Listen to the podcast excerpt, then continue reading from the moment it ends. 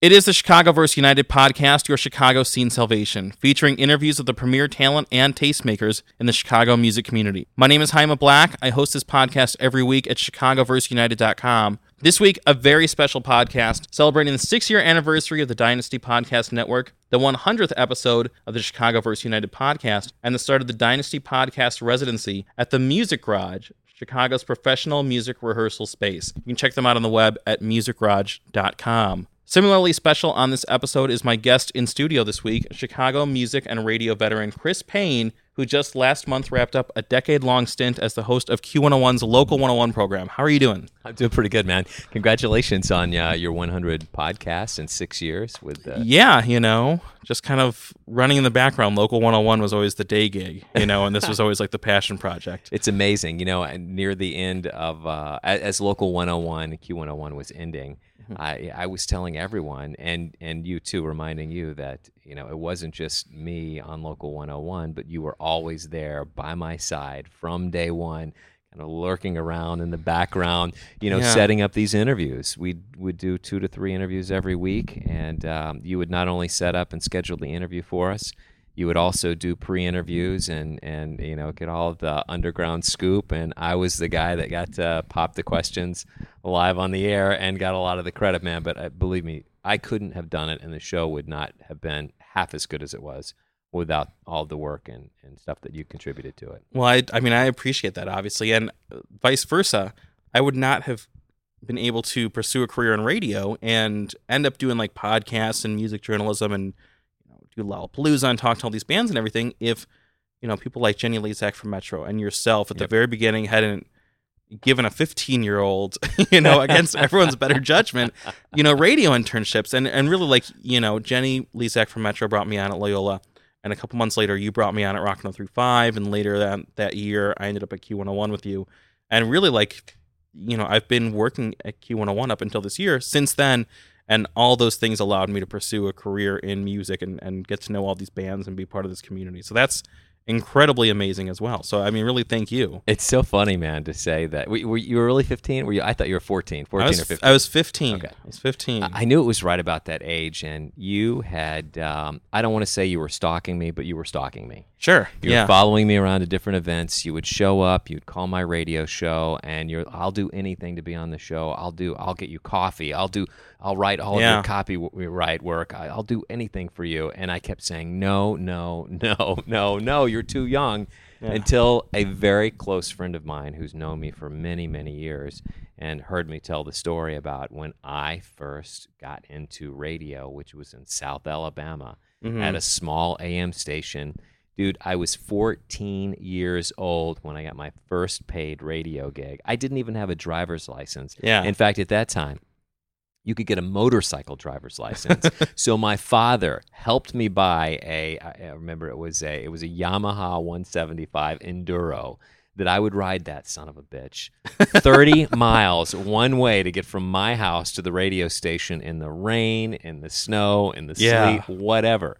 Um, and and when my friend reminded me of that, I was uh, I'm like, you know what, you're right. I got I got to bring this kid on. I got to give you a chance. I was I was a super radio nerd, and I still am. But you know, I grew up listening to talent like you. I mean, I was a big Mancow fan at Rock 103.5. Uh, James Van Osdol, your show, Sludge, and you guys made radio and music. You know, sound so exciting. It sounded like such a party, and at Rock 103.5, it, it was. it was a party, man. Right. It so sure was. That that really came through, and I was like, man, I want to like hang out with like, you know, Smashing Pumpkins and Megadeth and stuff and like, you know, get to interview those bands and and talk, you know, play new records and and get to debut all these new songs and stuff. Like that's the career I want to go into. So I would, you know, I'd reach out to Rock 135 and the promotions coordinator there, uh, Jim Lynam, Jim Jesus, and you know, same thing. I reached out to him a ton of times. I did interviews with radio people, like for school papers. I just wanted to like get to know people, you know, and oh, um, and I called Jim a bunch of times, and finally, like,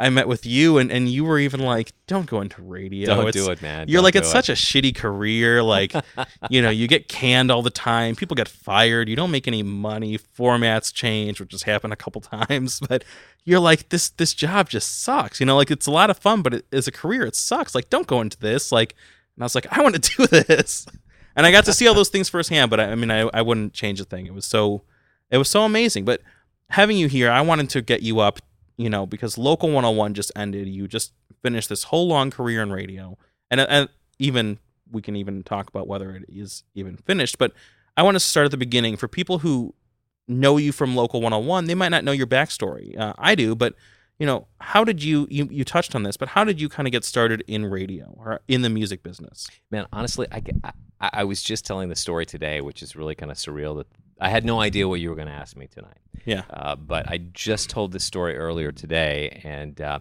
you know what? I was like in ninth grade in high school, and a kid was a senior, and he was graduating, going to college. He worked at the small AM station in Foley, Alabama, of all places. it's like 30 minutes north of the Gulf of Mexico. So I was a kid that grew up on the beach all the time, you know, scuba diving, snorkeling, and you know, Sure. being on the water. And uh, he was graduating, and the guy that ran the radio station he was at said, "Well, do you know, do you know any other kids at the school that want a gig?" And he's like, "I know one kid." So he came to me, and I actually had a really deep voice for a ninth grader, and uh, it's like, "Do you want to be on the radio?" Five dollars an hour. I was like, five dollars an hour. Oh my God, you're kidding me! You were kidding me. That's incredible. I think I think minimum wage at that time was like two seventy five or something. Ridiculous. Yeah. So So you were banking. I was totally banking, man. All my friends were sweating, mowing lawns, and I was uh, I was DJing on a radio station. But the cool part was, since it was a small AM station, whenever the owner would leave town, he would announce it and let everyone know. So when he would leave town, I was playing Ozzy Osbourne, Motley Crue records. But when he was in town, the station's format was more along the lines of like Christopher Cross, you know, sailing and take me away. Um, and when these um, uh, senior citizens would call because the farmers report wasn't on, they're like, "What's going on?" I would say, "I don't know." I don't know why this is happening. yeah, I have no idea. You're playing man. Sabbath and stuff. That's Yeah, pretty it was awesome. so funny. It was so funny. So So did you start as a DJ? Like when I met you, I started off as an intern with you when I was behind the scenes, and then I moved up to producer. Which, if you didn't know better, you would think it's like intern, right, you know, but right. with a lot more responsibility. Um, but you know, my roles have been more behind the scenes, but you kind of went right to on air. Yeah, I was I was always on air, and you know that was a great part time job when I was in high school, and when I went to college, I kind of dropped out of it for a little while, and then um, I you know I was enrolling for some classes at some time, and uh, the, one of the professors signing me up said, "Hey, you've got a pretty good voice. You know, would you be willing to do some of the commercials for the for the college station?" I said, "Yeah, yeah, I'll do it." And um, I had been in Puerto Rico for a couple of months working for an advertising agency, just doing commercials for a radio station in Miami. I was making serious bank and scuba diving every other day. so I'm like, yeah, yeah, I'll do it. And we went to this radio station. This was in Mobile, Alabama, WRCX at the time. And uh, it was it was rock something I don't remember the you know I don't remember the, the, the what we used to call it but um, so I'm in there, and all these kids are like trying to record these 30 and 60 second commercials, and it was taking take one, take two, take 10, Mhm. take 15. I went in and nailed them both the first take. So the uh, production director runs, wait here, kid, wait here. Runs tells the program director. The program director comes in, listens to my to my two commercials. He offered me a weekend job on the spot. He's like, if you wanted it, it's yours. I'm like, absolutely. So I did my very first weekend show, and um, turns out he showed up the, the program director showed up in the middle of the night uh, that week after my weekend show and the night guy had a bag of weed on the control board and the program director was completely straight edge so he fired the guy on the spot called me and said my wife likes the sound of your voice you're going to leapfrog over all the other part-timers the night show is yours if you want it that was my very first professional radio host job and I consider it my first professional job because I made enough money where I could actually move out of my house, live on my own, and support myself. Thanks to the help of Domino's Pizza, who I would trade concert tickets for food. Yeah, I remember you know that story, right? I remember you saying Yeah. that. That yeah, like that's kind of like how you lived. Like that's how you stayed alive. Is Oh, yeah. just you didn't have money for pizza, so you're Yeah. like, yeah, do you want to go see whoever's in town? Front row seats to U2. They're all yours, man. As long, long as I can get pizza for an entire week, I'm good to go. But that was back in the early days. So where did you make the jump to Chicago? Because I, you know, a lot of people. I mean, you've been in Chicago for how long have you been doing About 17 Chicago years, radio? yeah, in Chicago, about 17. So how did you like? How did that jump happen? Like when did you get here? And Yeah, you know, I happen? bounced around in the South for a little bit. Um, you know, I, I worked at a station in Knoxville, Tennessee for a short period of time. Uh, but what really brought me up to uh, the North was uh, a station in Milwaukee, 93 QFM. And I think I spent about four years on the air there. I started out doing overnights, was promoted to nights, and then wrapped up uh, uh, doing a midday show there. But you know, even then, I was hosting a local music show that I convinced them to air at lunchtime on Thursdays in the middle of the day. wow. It was a local music show in the It middle never of the day happened Thursday here. at lunch. Never happened. I couldn't believe it happened there either. And um, so, you know, while I was working there, I, I had some friends in Chicago, and it's when the Blaze was on the air, and they were Sure. looking for some weekend talent. Which the Blaze was the station that you that was Rock 1035 before it was Right. Rock 1035. And for anyone listening, Rock 1035 was a radio station in the 90s that played rock, Yeah, obviously. right. oh yeah, so- no, we played it all. Yeah. So yeah, so I went there and I was working Saturdays and Sundays in, in Chicago and Monday through Friday in Milwaukee. And you have to do that in radio when you're coming up, or you, you know you're not going to survive. Yeah. Do what it takes. And um, after you know, almost my year anniversary, you know the program director at the Rock at that time, uh, you know, offered me a full time gig to come in and do 10 p.m. to 2 a.m. So that's Which was the House of Pain show. yeah, the House of Pain show. Yeah, and Yeah. I dropped that once I moved to Q101. Yes, but I mean that was the show that I would listen to growing up, and I loved it because The Rock was a heavy station to begin with. But then after ten o'clock, when it was House of Pain, it'd get like a little heavier, a little Definitely. darker. Like you'd play like kind of like heavier metal. You'd play like a lot of like Tool, like deep cuts, not like the singles, but like they're really like. So I would listen to that show, and I'm like, this is awesome. And you know, I'd always hear like. You know, rock stars and strippers, and it always sounded like there was a bunch of like drugs and partying going on, and you know, and so, so really, like that show, like right when you kind of like got there, I was like, God, that sounds awesome. Like I want to go into radio. That was yeah. a lot of what inspired me. Yeah, I can't comment about all of the stuff you just said, but I'll just say it was just a, sounded it was like a it. good, good time. It was a lot of fun, and you're right. You know, the cool thing about that program director at that time, his name's David Dave Richards. I Sure. think he's back in Seattle now. You know, when it came to the night show, my show, he would, uh, you know, kind of let me play with the playlist, and I could play some heavier stuff. And he said, as long as you're killing it in the ratings, go for it. So we introduced a lot of Pantera, that you know, Chicago radio. You just There was couldn't nowhere- hear on the Chicago. yeah. Where else were you gonna hear that? it. Like not an XRT. Yeah, you know, we we started mandatory Metallica. I mean, you know, it's been out so for so long, so many years now. But the reality is that feature started on my show on Rock 103.5, and because of it, I mean, we got to know. I got to know, uh, you know, Lars and James and all the other guys in the band. In fact, I was the one who introduced Rachel Barton to Metallica. Now, hopefully, your listeners know who Rachel Barton is. Mhm. Uh, she was uh, in the Chicago Symphony, and she may still be. I haven't talked to her in years, but you know, she sat first chair. She was um, uh, just a super, super talented musician, and her and three or four of her other buddies from the Chicago Symphony in their spare time would record all of these crazy metal songs, except they would make them acoustic or, or Symphonic. symphonic. Symphonic, Yes. yeah, that's it. And um, she had like all of these symphonic Metallica songs and had had given them to me, and I had even played some of them on Mandatory Metallica. So one of the many shows that Metallica came to Chicago, one of the many times they were on our show, and one of the many times we interviewed them, I'm like, listen, you guys have to meet this girl. Listen to this music. So I brought Rachel up to the station.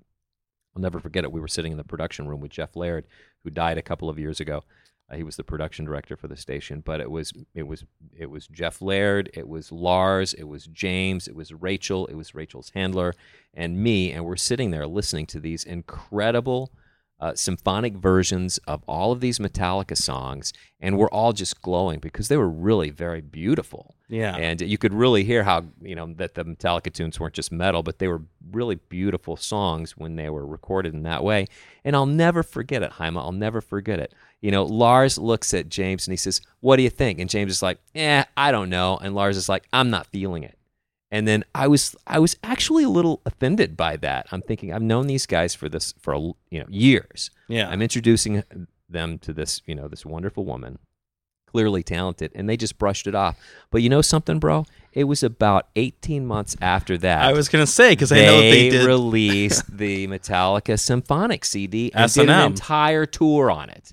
Yeah. So it's you know honestly, So this idea that they're like, I'm not really feeling it, but Right. we're gonna bank on it in about a year. and they did and Yeah. and uh, you know rachel did finally her and her buddies finally did release a symphonic version of their cd but they had some licensing issues and couldn't identify the names of the songs on the disc and it just sort of fizzled out but it was a great idea and metallica stole her idea I believe it. i know I totally believe that. you know it's funny you were talking about all the stuff that was happening in the studio and it, you say it sounds sounded real um, when you were telling when you were mentioning that story earlier, the first thing I was thinking about is I remember Sludge, Sludge Nation, Mm-hmm. And Another I longtime DJ. were yeah. literally moshing in the Rock 1035 studios to a Snot song, S N O T. don't- It was what they had one single, but it was a cool song. We're literally slam dancing in the uh, studio, just the two of us, like just tearing the place apart. And he ends up breaking my finger. I had to go to the hospital and get it set. It was so it was wild. All the crazy stuff that people would hear on the on the air in the studio, it, it was literally happening. And Jim Lynam, Jim Jesus, I mean, Mhm. I uh, taught that guy how to operate, you know, the Pro Tools editing system. And I remember I used to screw with the guy all the time where I, you know, he's like, I want to run the board. I would run a board. So I would sit on the opposite side. He would sit behind the control board. And then, you know, in the middle of a set, I, I would say like, all right, man, I, I'm going to go get us some beers. I'll be right back. You know, when, when that song goes off the air, just press that button and that button and that button and that button. And I'd run out. He's like, and I'd look, through him, look at him through like two windows away. Poor kid was like about to have a heart attack. Of course, I ran inside and, you know, fixed it before anything. and and happened. he's the one who ended up uh, putting me in touch with you. Yeah, that's so- right. Yeah, I know. Uh, you know, you're talking about Rock 103.5, which, uh, you know, another late great rock station. And how did that station differ from your time at Q101? Because it's, you know, they're they're both rock stations, but it was very different type of rock formats, and you did a lot of different type of broadcasting between those two stations. Yeah, well, I think when Rock 103, you know, when Rock 103.5 was in the marketplace, uh, you know, competing against Q101, Q101 was definitely more alternative than it was in the last years. Uh, and likewise with the rock, it became what, what was called at that time an active rock format and was really beginning to play heavier stuff, heavier and heavier even during the day. Uh, you know, breaking artists, you know, such as um, I don't know Creed and Kid Rock and going Sure. on and on and on. You know, a lot of those artists really broke out of the. Midwest. Korn, that's right. Yeah. But when the rock went away, that opened the door for Q101 to sort of switch formats a little bit or shift a little bit heavier. And and it wasn't by accident. The program director at Rock 1035, Dave Richards, became the program director of Q101 Mhm. after the rock went away. So he brought the same philosophy and some of the same staff with him when he made that shift. But you know, then Q101 started playing some heavier stuff, and I'll I'll never forget the first day that Q101 played a Metallica song. The people went crazy. They're yeah. like, this know, is before social media, even, Yeah, but still, exactly. you were able to gauge the response because it was such a polarizing move. yeah. Oh well, back then DJs used to answer the phone. Right. and then the last years of Q101, it's like the phones wouldn't even ring because people were texting it. That's right. Or tweeting right. or Facebooking or That's MySpace. exactly right. Uh, you know, uh, Q101, you know, you were there. How did you start out there? Like, uh, you know, I know that the rock went off. I mean, I know the story. Right. The rock went off, and then you made the jump to Q101. But, like, how did that transition kind of end up happening? Um, you know, I got. I remember I was. Um, I remember exactly where I was standing. I was in a, a, a mall, and uh, um, a girl I was with was buying a dress, and I get the phone call from David Richards, and that's when he said, "Hey, man, I'm going to Q101. I'm bringing you with me." And I said, "Excellent. You know, when do I start?" He's like, "I want you to start right away." And um, I'm like, "Fantastic! I'll help you do whatever you need to do." I had a lot of experience in in uh, music programs and stuff. I'm like, "I'll, I'll do whatever you need." And um, that was also about the same time I'd taken my taken my LSAT exam and got my results back, and I actually very fortunately did did pretty well and was accepted to a number of law schools. Yeah. So uh, you know, my my deal was, well, you, you know, I could do maybe part time, but I I want to go to law school, and, and I got a phone call from Mancow um, saying, hey man. My Saturday morning show. If you want to come over, you can do that, and I'll just pull it off the air. It was like the worst of Mancow. Right, right, right, right. I remember that. That used to air on Saturdays at Q101. Yeah. So I came over. I actually came over first, and then Dave Richards uh, joined the station, and um, so I, I worked weekends from from day one when I started Q101. That's when JVO was still hosting Local 101. JVO was still hosting Local 101, and that was, um, you know, on my end, and this is about you, but I was interning with you for the last couple of weeks of The Rock, maybe like two or three months. Yeah. Um, and then The Rock ended, and that was kind of another big on air party that was great. And I was like, wow, I can't believe I was, you know, 15, 16 years old. I was able to take part in that. And I woke up literally one Saturday morning and I turned on Q101 because that was what was left. And I heard, I was so tired that I was like, I don't recognize this DJ's voice. Like, this isn't one of the Q101 guys. And then after a second, I'm like, oh, it's Chris Payne. And I literally just called you and I was like, hey, like, are you at Q101? And you're like, yeah. And I was like, can I come over? you know, And I mean, I like said, "Yeah." basically, it was just like that's how my career at Q101 started, where I was just calling in and being like, "Do you mind if I intern with you?" And um, and thankfully, that same PD, Dave Richards, was cool enough to keep me on. So And that's when your name changed too, by the way. right, Because in the early days, you were not Jaime Black. You were No. you went by a different name. Should Dave Richards forgot what my name was because I was like a 16 year old intern who worked one Saturday a week. You know, like it was, you know, he didn't have to remember my name.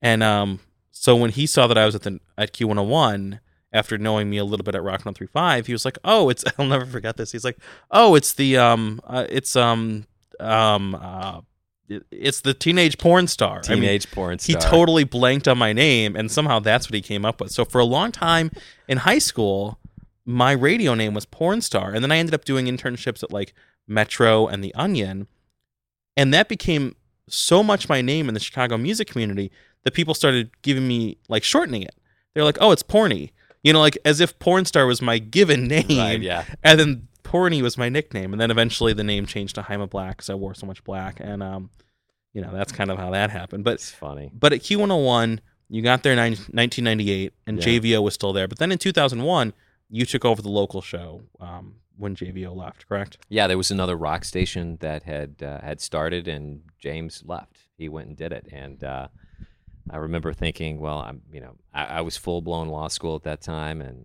and I was thinking that, um, you know, I'm only working weekends, and I thought I, enj- I enjoyed it so much when I was at Rock 103.5. I asked Richards, I'm like, I'll do it. I'll do it. He's like, okay, have at it. Yeah, and so you started um, Local 101 in 2001. I remember James Van Osdol left right around the same time the Smashing Pumpkins disbanded, you know, for Yeah. their original run. And then kind of like, it was like a new millennium. It was post 9 11. It was post Pumpkins. It was post JVO. It was a new Q101. And that's when you kind of started up. And, and like, if you look at JVO's run of Local 101, it's very much the alternative era in Chicago That's right. when you had like Liz Phair, Veruca Salt, Local H, Smashing Pumpkins, Urge Overkill coming up. Exactly. And those are all bands that you supported also at The Rock. But then your run of Q101 is really very new millennium. It, it's it wasn't one scene. Like you could look at JVO's run and it's kind of populated, you know, uh, by the alternative bands Mhm. that were like that Billboard was like, oh, you know, Chicago's the next Seattle. Like th- those run of bands, and there was a lot more than that. But you know, they were huge, huge, great talents. And Local 101, the 10 years you did it, you just finished this summer. There wasn't one scene. I feel like it wasn't like you could be like, oh, our run was the such and such. You know, we were just the industrial bands or something like that. You know, it's like, how would you define, I guess, the last 10 years, like your run on Local 101? Well, that is that is really the ultimate question. Yeah. it? And probably the hardest to really answer. But I think I remember some of the first. Gosh, I was gonna say some of the first local acts we played. I mean, local H comes to mind, but they were actually you know banging Yeah. it with JVO in in his last few days there. But you know, I don't know. You know, I, I think I said, you know, I know how to define it. I know how to answer it, and and uh, I think a lot of people know this, but uh, probably not as many as I think know it. The the rules that that we set, or the rules that I set when I first took over the show, is I wanted to try to make it as fair as I possibly could. I wanted to make sure that I played music that you know maybe I didn't necessarily like it, but I knew others did, and I knew that it had an audience, Mhm. and I would play it anyway. So I, I and, and you can attest to this. I Sure. made sure I was not playing just Chris Payne's favorite songs. No. So the the way, and I also wanted to somewhat reward an artist for all of the hard work that they've put into their career and their trade and their music, rather than you know um, just sort of give this little four or five minutes away. Now Q101 commercial radio station, third largest market in the country. I took that very very serious. Every band that got a song played on the show should have been and were, I believe, for the most part, very proud to have been played on a Yeah, commercial absolutely. station. I mean, they're getting a BDS spin for that. I mean, it, it's happening for them.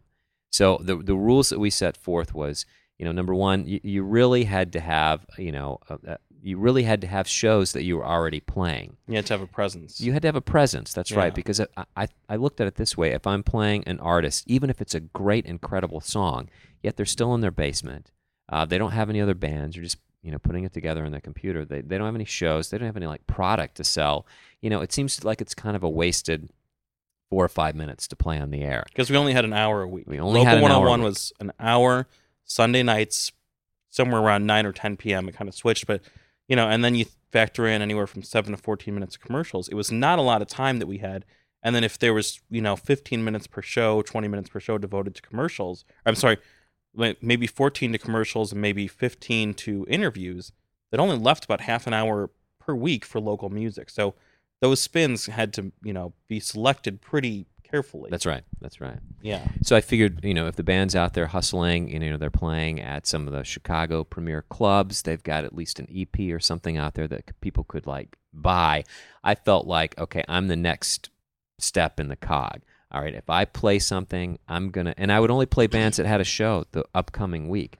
So when I played something, if people were listening to my show, I would say, "All right, you can see this band. You like what you heard? You can see this band. They're going to be at Bottom Lounge on Thursday. Thursday. They're going to be at Metro on Friday. There's like a call to Door." action. Exactly. So, you know, not only could people, you know, they'd hear something, some brand new independent local music, they could go, if they liked it, they could go see them perform live, and if they liked it more, they could buy their CD right there. Yeah, it was a good follow up because then four days later you go to Shuba's, you like them, you buy a poster, T-shirt, CD, whatever. Yeah, and that's absolutely right. Yeah, Yeah. because I remember, I mean, that's very much true that during the run, because I did a lot of the booking, you know, and there were Yes. bands you booked and selected, and but my ongoing role was to make sure that we had enough bands booked, to make sure that everything was taken care of in that regard. So when I would bring bands to you, I knew that what we were looking for was bands that, and even before social media, were making themselves known. You know, and I look at before the age of the internet, which I think has made it easier.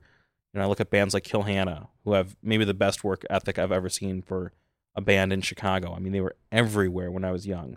Like every show I went to, they were out there themselves, passing out CDs, getting to know their fans personally. Like before the internet, OK Go. I remember when that first OK Go record came out, there were posters everywhere in the city. So you know that was kind of what we were looking for. And then once social media happened, that also made it easy because we were like, okay, who are the bands that are reaching out on social media and also making the effort in real life. But you know, we were always looking for bands that had that presence in Chicago and who were working hard so that we could, you know, help Yeah. them out. Yeah, I don't think we ever really created a scene. I mean, the, No. the the artist would, you know, the artist is doing what the artist is going to do, and then the talent buyers at the local venues, you know, if if you know, they're the ones that are like gauging their crowd and the audience of the kids that are coming into their club. I mean, you and me, we would sit in the studio all alone and just talk into a microphone. Um, now we would go out to the clubs too, but we were, we weren't there every single day. So what was happening? The scene was kind of happening on its own in these different areas. Of, We're almost like a Chicago. reflection of it. Yeah, right. I mean, and, and and we were kind of like almost following it or, or helping push it along to the next step. So I guess that's why we can't. Our, our show is different than JVO's show. We don't really have a genre that we can define that was ours. We just tried to help promote anyone who was promoting themselves. Well, and you know, Local 101 during, you know, your run, we got to bring in a lot of talent that didn't fit in Q101's format. Acts like Flosstradamus, Oh, yeah. Echo Nine, Walter Absolutely. Meego, Kid Sister, who, you know, all really quality artists, you know, and there was tons more assassins, but like Andrew Bell, I Andrew mean, Bell, know, yeah, but they never would have been able to get their music on Q101 because it didn't fit, but it still was really quality Chicago music that needed to be heard. so. absolutely. Yeah, it was a blast, man. It was cool. What were some of the highlights during like your run on Local 101? Like, and, and even before Local 101, I don't remember if it was The Rock or Local 101. Um, but there's a Disturbed story that always comes to mind. That is, Oh is yeah, a great story. yeah. Oh man, I know. It's like we, you know, I I tried desperately to get David from Disturbed to, to do one of the final interviews on Q101 so we could tell the story again because after it happened, every time I interviewed Dave or anyone from the band Disturbed, this story would always come up. And uh, it was it was when I was at 103.5. It was when I was at the Rock, and I, I remember doing an appearance, an in-store appearance for Guitar Center. I would do a lot of Guitar Center's voice work. Love those guys. Thank you, Guitar Center, for all the money you gave me over the years. For and if they'd like to sponsor this podcast, Yeah, there you go. This is where it continues. and all the equipment that those guys gave me. I mean, it was so awesome. I, I remember I even got the uh, fogging awesome fog machine from there that I would set up in my house on weekends. It was great, dude. I'm telling you, it's great. So, um, so yeah, I was Disturbed, I- yeah. I was uh, so I'm doing like a you know a meet and greet at a Guitar Center, and uh, they had a, the stanchion line set up, and I was accepting demo tapes. You know, they still called it demo tapes, but it was CDs. And this guy walks in, all rocked out. I mean, all the bands guys look rocked out. you know, but it, you know, it was probably about I don't know, maybe five seven or something. And um, you know, comes in, he like comes up to me Like and mean shakes looking my bald hand. dude. Yeah, he was a mean looking dude for sure Yeah. um, and he like gives me a cassette tape and he's like, "Hey man, I want you. This is my you know my band's name Disturbed, and this is my band's tape, man." And I look at it and I'm like, I look at the, I remember like looking at the cassette and flipping it over and thinking like, cassette, and I tell him like, dude, you know. We don't play cassettes on the radio, and I like kind of almost toss it sort of over my shoulder into the big cardboard box that we were putting all the demo tapes in. I'm like, "Thanks a lot, man. I appreciate it." Honestly, bro, talk about egg on my face. Look at the and then they become disturbed. Yeah, then they're huge. Yeah. So anyway, David never, never let me live that down. Yeah. But it's it's been all in fun, and you know he's a he's a really good dude, and he's not as scary as people think he is.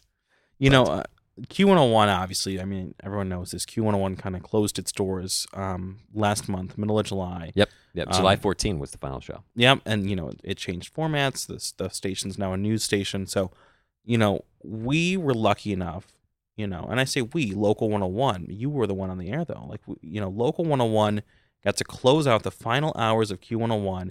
You got to be the voice of that. And I know the answer to this, but how was that as a broadcasting experience to kind of close down this 20 year Chicago institution? Well, uh, just a minute of backstory before that. But when we found out when it was announced that that the radio station had been sold, and we were told that the takeover was going to be in about 45 days, and and I quickly looked at my calendar to do the math. That would have been August 1st. Which would have been a Sunday. August August 1st was a Monday. oh, yeah. So if if Q101 was on the air until August 1st, I because I, remember sending you a text or a tweet or, Yes. or called you or something. I'm like, dude, if it goes down like this, do you realize our show will be the last show on Q101 as it's known today? The last, like, Q101 broad. Because, like, after our show was Love It was Line. Love Lines, right? But that that's not going to didn't count. count, didn't right. count. We were in the last Q101 show. Right, right, and and I was like, um, don't, and I said, don't tell anybody, Right. We didn't want to, like, they- jinx it or have anyone figure it out and have them be like, fuck no, they're not the ones who are going to do this. Well, that's just it. I'm like, don't tell anybody because if they find out, there's no way they're going to let us do that. Because over the over our tenure at Q101, you know, we've been the bastard stepchild over at least five different programming teams. Sometimes Yeah. they love us, sometimes they hate us. So that was the original deal. But apparently, in in the uh, sales contract between the new company and and Emmis, they had like a five day notice clause where they they, could, could they give could us notice. whenever they want. They yeah. could give us notice, and then they would take over in five days. So um, I remember when we found out, you and I were scrambling. We were trying to book like the biggest artists we've had over our 10, 13 year tenure at, at uh, Q101 Yeah. as guests on the show. And man, we were killing it. We were getting some big names that Pete Wentz up. came on, Tim from Rise Against, Jimmy Chamberlin, like uh, Scott Lucas. We got to bring on a lot of, not all of them though. There were so many people we still would have loved to have brought on, but we got to bring on a ton of great talent that we've supported over the years, and it was really, really cool that they took the time to come in one last time. Absolutely, and we we had it all lined up. We even had some huge artists, even some of the bigger ones, including Billy, was supposed to come in a little Yeah. bit later. But the new company exercised that five day um, clause, and then I was notified on Monday morning by you. You actually sent me a, a, a text and said they just fired the entire full time air staff, but they're allowed to stay on the air until Thursday. right. and then and then uh, and then there's but then they're still going to play Q101 music the rest of the weekend.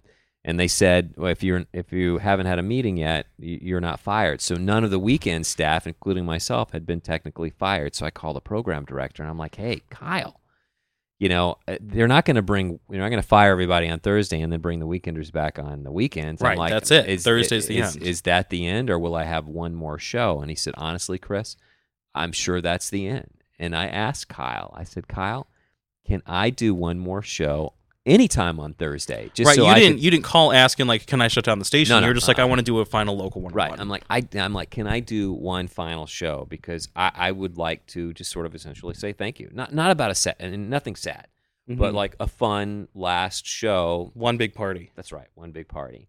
And it, during the conversation with Kyle, you know, he said, he's like, Chris, you've been on Q101 for 13 out of the 22 years Yeah. of this station. And he said, You host a local Chicago music show. He's like, Will you do the last hour from 11 to midnight of the show? And I'm like, I can't believe this just happened. Yeah. And I'm like, Yes, man, we'd absolutely love to do it. and um, you know, so we did, and turns out, you know, we had a meeting on Thursday before the end, and they came to me and said, you know what, the official takeover time's not till 10 a.m. Friday. You can keep going past midnight if you want, but at midnight you can't use Q101.com or the Q101 logo because someone else has bought it, and we can't say that. Right. anymore. So at midnight the sale happened, and I was like, "Let's go till 5 a.m." You're like, "I'm, I'm not like, doing no, that." dude. I was literally leaving the very I was like, "Let's do to- like a seven-hour local 101." I was literally leaving the next day after that to go on a 10 day vacation. I'm like, Yeah. "Ah, I'm not going to do that. But I, I figured we'd, we'd do at least two hours, which, Yeah. which we did. and it was it was an awesome set of radio. I mean, Pogo was there. There was tons of Q101 staff, past and present, all day who stayed into the night. We had interviews with Medina Lake and Patrick Stump that we played that night. Um, I mean, it was really like a pretty momentous occasion, and really like it was such an honor to be associated with the show that was closing down Local 101. For us to have gotten Local 101, which is this thing was started with James Van Osdol and with Carlo Leonardo, you know, even before him. So right, right. all of it like for me like my inner radio fanboy was really like in full effect that that last week that last day that last night i was like i can't believe that i've gotten to be part of this it was it was so cool it was such a great hour not even hour but like night of day and night of radio Yeah, it really was quite a moment that lasted all day.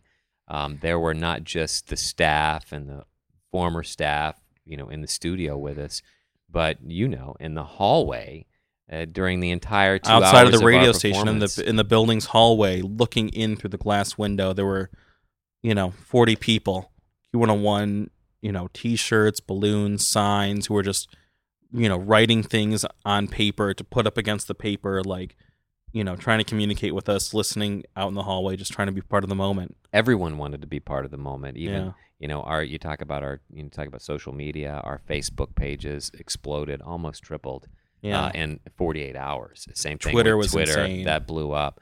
I mean, you know, there are sites that track that you know people who are are uh, adding Twitter clients frequently, and then they'll send out a blast Q101 was- recommending uh, that that other people follow you. q101 was trending on twitter that day Yeah, or and, that night. and on Google and on Yahoo. Yeah, which is pretty crazy. So Yeah, it, it was it's it was momentous, and um, you know, I was given the honor, the just enormous, absolute, immeasurable honor by you. I know, I did. I'm I- not even kidding. I gave this to you, man. I know. I this know. is like I'm not exaggerating at how immense this is. I was given the honor of getting to close out Local 101, and I chose Smashing Pumpkins tonight tonight, which everyone loved. Even Billy, like on Twitter, was appreciative of that. yeah, yeah. And then you got to close out the whole station entirely, like as a whole format, and you did Friday I'm in Love by the Cure. yeah, and and just to, be clear, Pogo and I both did it. Yes, you and I mean, Pogo. Pogo's such a great guy. I mean, you know, I, he and I will be friends until the day we both die. super, He's su- just might maybe one of the most passionate people about music in the entire city. absolutely E- everything that you think he is on the air. He is. He's just a really, really cool guy. And genuinely And I- so nice. And I, I asked him because it had been so many years since I've actually worked behind that control board yeah. uh, live that I, I didn't want to screw it up. So I asked Pogo, I'm like, dude, will you hang out and board out for me while we get through this? And he's like, absolutely sure. I'm like, don't worry, I got four bottles of champagne. We're gonna kill that, and which we did. And uh, and sure enough, I mean, you know, for hanging out, and and he deserved to be a part of it too. So I, I remember telling Pogo, I'm like, all right, buddy, let's intro. Friday I'm in Love by The Cure at the exact same time so we can both say that we did it. And we and you did. guys did it in Yeah. unison, and that closed out And the history of it. Q101. And, and with you, honestly, bro, I mean, I felt like it was never more apparent to me than it was in the last, you know, seven days of uh, Q101 that that a lot of people had no idea exactly how much you contributed to that show. And and I remember like, you know, telling my wife, I was saying, you know, I need to do something huge for Jaime so that not only does do you know that I appreciated all these years together that I needed everyone else to know that it wasn't just me that you Right. were, that it was you. And I remember when I told you, I'm like, honestly, bro, I know what your song is going to be, but I want you to pick the very last song we play on the very last local 101 show. and it was it was so cool. And I mean, there couldn't have been any other song except for like Smashing Pumpkins, like classic love letter to Chicago. Yeah. You know, to close out Local 101 and to really usher in, you know, the end of Q101. It was truly perfect. It was a it was a surreal moment. It was uh, I mean people were just there were tears just streaming off everyone's Yeah. faces. It was studio. awesome. It was it was pretty incredible. And you know you asked me what the the highlight of my career was. I think it was those two hours. Those, I mean, those were great hours of, of not just radio, but just life. Yeah, It was really special. yeah, I agree. And, you know, during that broadcast, you mentioned, I believe, that, you know, I think you cited that as your retirement from broadcasting or radio or the music business or something. So, you know, is that something you're married to, or do you think that this is just maybe a break? Because people ask me, people still come up to me all the time and they're like, I'm not exaggerating. I'm not saying this for the podcast. Like, what's Chris Payne going to do? And I'm like, you know, I, I don't know. Like, you don't talk to him? I'm like, we talked every week for 13 years. like, I don't I need know. to call him today. Like, we're still friends. I don't, I don't have to check up on him, you know, but, but people wanted to know. Yeah, well, you know, it was it was it was a pretty big secret. I mean, you knew, and then one of my older producers, Ashley, she knew that um, the year before, at the end of 2010, I, my last show was going to be in December. I was Mhm. gonna I was gonna end it there because my law practice is actually really you know it's it's demanding more and, and more of my no one, time. a lot of people don't even know this that you're a partner at a law firm Yeah, during the right. week. Local that's 101 is your side gig, and and that really became your life this last decade. Yeah, exactly. And uh, you know, it's a really large law firm. I have some really big grown-up responsibilities, and- Sure. and, I love what I do. Um, and the time commitment uh, to do local 101, people don't realize to do that one-hour show, it would take eight hours of my week. To It was a do that, week-long and then commitment. and then you would spend hours doing it too. And I, I felt like that um, that my professional life wasn't allowing me as much time as I needed to put into the local show to give it, you know, the attention that it really needs. So I was looking at like just ending it, you know, letting some. I felt let someone else take over. Let you take over. Mhm. Um, whoever would do it would have to apply for it, obviously, and I would have. Which- I- which I- would have I given me, like, couldn't hand eight the months. baton. I couldn't hand the baton Sure. to anybody. I mean, it wasn't my decision, but um, you know, so and then then we we brought on this this awesome guy Scott Hames who was an- Fantastic an audio editor. incredible audio editor so then suddenly he would he was handling all the editing on the show for me he would edit all the interviews he would edit some of my pieces and that literally freed up about three or four hours per week for me that I could actually spend with my family and and, and my other real job so I decided, you know what, I'm going to keep going. I'm going to keep doing it, keep doing it. And oh man, I'm so glad that I decided to do that and brought him on board. If you, I mean, if you had Yeah. Pulled the plug like seven months before the end, you would just would have been kicking. I would have been kicking myself. But Not you know, that- but to answer your but to answer your Yeah. question, I mean, the thing is is and you know what, you know, right when all this was happening, I mean, I'm getting, you know, a lot of you know, some of my close friends in radio have my personal contact information, Richard Milne at XRT. Sure. you know he you know reached out to me and you know i wish i could recite it word for word the email was too beautiful to even you know to to to try to spit it out but you know essentially he was just expressing what a loss it's going to be to the city of chicago and the local community without me there and you know he's you know he's working at a competing radio station but he's out there doing the same thing that i was doing too and he's like, "What are you going to do now?" And I responded back, "You know, I'm thinking about this. This might be the end. I think I think I'm going to retire and call it an end." And he made a comment about, you know, it's better to end on top than try to hold on for another year, which is never pretty for for those Sure. uh, those people that try to do that stuff. And um, and I felt that way too. and what and- better ending could you have asked for? Yeah, exactly. And and think about it. It's like, where would I go within the city? I mean, I suppose I could pop over to another radio station, but would it be the same? Yeah. Would I have the same control over my show that we've always had? Would I be able to do the same things? You know, probably not. And you know, and it's and it's really changing. And as badly as I still want to help these local bands, uh, you know, with their careers, I just don't know if I would be given the same opportunities. I don't know if I would be happy, and it, it probably would fizzle out. And you never know. I mean, I might leave it in, in six months and quietly and you don't want to fade go, away. you know, have a sour ending after such a Exactly. fantastic ending. yeah. You know, I, I totally get that. I have people who, when they talk to me, they're like, I'm so sorry Q101 went off. And I say, and, you know, I mean this. And I'm like, I got to do everything I wanted to do. Yep. I really did. Like, I couldn't have asked for more. So if the station continued, I absolutely would have continued with it. Right. Me too. But there was nothing about it where I was like, there's so much left unfinished. I didn't want to, you know, I didn't get to do. We got to interview the Pumpkins. You know, I- we got to, to witness and be a small part of so many talented bands that both made it and didn't end up making it, but at least help contribute to their story. I I felt so fulfilled with it, you know. So Yeah, me too. I felt like um, I felt like that we did as much as we possibly could for as many as we possibly could, the best way that we possibly could. Absolutely. It's well said, man. Uh, Chris Payne, really like Chicago music radio legend. I mean, I'm not saying that. Thanks, man. And, you know, personally, you gave me such a huge start in radio. You kept me on for 13 years to work with you, which I always tell people, like, that's longer than most marriages. I don't know a lot of people who work together side by side for 13 years. It's not like it's just one company where, like, oh, we've been coworkers for 13 years, but every single week, you and I spoke about Chicago music and Every really week. like it's been such an honor to have had the opportunity to work with you. I'm so honored you came on this podcast, which is a very different type of operation than Local 101. It's not trying to be Local 101, but at the same time, I wouldn't have been able to do this without my time on Local 101 and Q101. So really, thank you so much. Oh, I love it, man. It's uh, it's really it's kind of cool being on this side of the couch Yeah, in terms of being interviewed as opposed to you know running the interview. And I never realized how much I like to talk about myself. well, yeah, and I like the podcast because you can just keep it going. It's not like we have to like hit a certain amount and then be so like, oh, we don't have time. That's so funny. Well, Chris Payne, thank you so much, and really like you know, it's such an honor to have you here. Thank you. Great, man. I appreciate it. Thank you very much, and congratulations. Uh, 100 podcasts, six years, two incredible benchmarks, man. Keep it going, buddy. I'm listening. Uh, you know, now I got to carry the baton. That's right. Keep going, man. Carry it. This has been the ChicagoVerseUniteD audio podcast, your Chicago scene salvation. Thanks to Chris Payne for being on the show this week. You can find past episodes of the ChicagoVerseUniteD audio podcast at chicagoverseunited.com, including interviews with Jerry Bryant, Martin Atkins, and many, many more.